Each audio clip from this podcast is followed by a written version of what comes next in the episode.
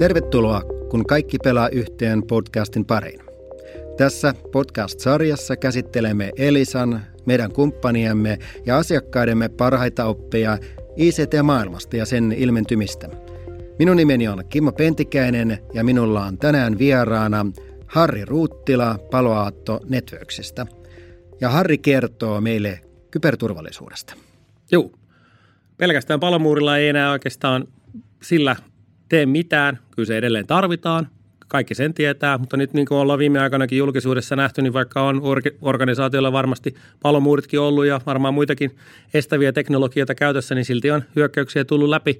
Ja sen takia tarvitaan viedä se suojauskyky mahdollisimman hyväksi, mutta sen päälle tarvitaan sitten myös sitä kykyä tutkia ja reagoida niihin asioihin, kun jotain tulee läpi. Ja sanon, että kun jotain tulee läpi, jos jollain on riittävästi rahaa ja motivaatiota, niin kyllä ne sinne teidän perään tulee.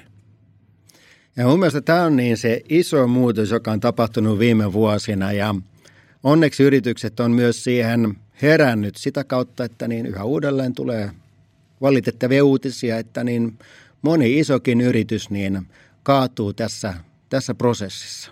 Meillä on tärkeää olla ensinnäkin niin mahdollisimman osaavat teknologiat palomuureina, sen jälkeen niin kyky huomioida ja identifioida, kun ja jos ja kun lopulta niin joku tulee sisälle ja sen jälkeen niin mahdollisimman nopeasti reagoida ja eskaloida ja, ja saada se tilanne hallintaan. Ja tätä me ollaan itse asiassa jo pitkään tarjottu palveluna asiakkaille. Puhutaan tämmöistä kyberturvallisuuskeskuksesta. Mitä se tarkalleen tarkoittaa?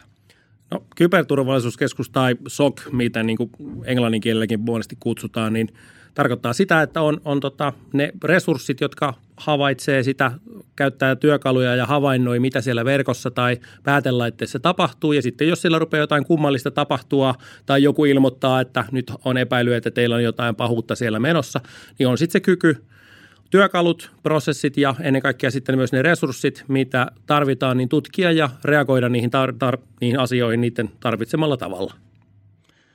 Ja tässä varmaan on tärkeää, että se on saumaton prosessi, että, että meillä on niin kyvykkyys torpata suuri osa niistä hyökkäyksistä, mutta sen jälkeen myös prosessina, että se on saumaton prosessi, että miten me myös kyetään ne havainnoimaan ne, mitkä on päässyt sisälle ja siitä sitten saman tien niin saadaan sitten niin kiikkiin ja eskaloitumaan sitten se tilanne. No miten sitten, miten se tämä yhteistyö sitten niin tapahtuu käytännössä? Miten Elisa ja Palo Alto Networks pelaa yhteen? No me Palo Alto Networksina, niin me toimitetaan teknologiaa, niitä työkaluja verkkopuolelle, päätelaitepuolelle ja myös tuonne julkipilvipuolelle ja pilvipuolelle ylipäätään, millä sitten voidaan tehdä sitä estokyvykkyyttä mahdollisimman hyvin, niin kuin sanoit, että se pitää viedä sinne mahdollisimman ylös. Jos ei sitä tehdä kunnolla, niin sitten kaikki se muu, mikä tulee sen jälkeen, niin niille ei oikeastaan ole mitään virkaa, koska kaikki tulee sisään ja tori on avoinna kaikille, jotka tulee sinne, että ei ole, ei ole mitään järkeä lähteä kaikkia tutkimaan. Mutta kun viedään niillä ensin näillä estokyvykkyyksillä se teknologia mahdollisimman hyväksi ja sen jälkeen me pystytään tarjoamaan myös se loppu sitä prosessista niitä työkaluilla, että voidaan tutkia asioita ja havainnoida asioita ja sitten myös ennen kaikkea reagoida. Ja siihen sitten meidän yhteispelissä niin te tarjoatte monesti sen resurssin ja sen osaamisen siihen työkalun käyttöön ja sitten asiakkaan kanssa tietysti yhteispelissä suunnitellaan ne prosessit ja, ja tota, kaikki käyttötapaukset, mitä milloinkin tapahtuu. Eli tämä on tämmöinen kolmikanta yhteispeli, missä me toimitetaan teknologiaa, te toimitatte osaamista ja resursseja ja asiakas tietysti toimittaa sitä omaa kontekstiansa siihen, että ymmärretään mikä on heille kriittisintä ja tärkeintä ja miten he haluaa, että menetellään.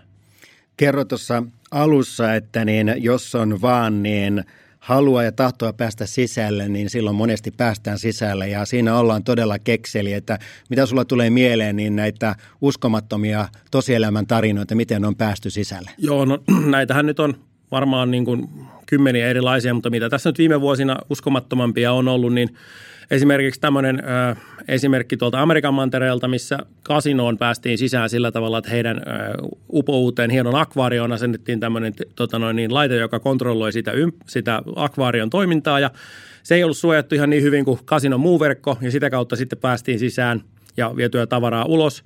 Ja sitten esimerkiksi tuossa muutama viikko sitten luettiin lehdistä, että U S A:n avaruushallinnon NASAn verkosta löytyy tämmöinen minitietokone. Eli pelkästään niiden päätelaitteiden suojaaminen ei nyt välttämättä ole kuitenkaan hyvä idea, että suojataan nyt kokonaisvaltaisesti se verkko ja päätelaitteet, joilla on huomattavasti parempaa tilanteessa. Ja tällä lailla me toimitaan ja esimerkiksi niin Suomessa sähköverkkoja suojataan yhteistoiminnassa, kun pelataan yhtään. Hyvä. Miten sä täydentäisit tämä, kun kaikki pelaa yhteen? Niin meidän yhteiskunta jatkaa samalla ratalla. Suuret kiitokset Harri ja kiitokset kuulijoille. Harri kertoo lisää aiheesta Elisa I C T Day tapahtumassa Finlandia-talolla kahdeskymmeneskuudes syyskuuta ja tästä tapahtumasta lisää tietoa osoitteessa elisa piste fi kautta yrityksille.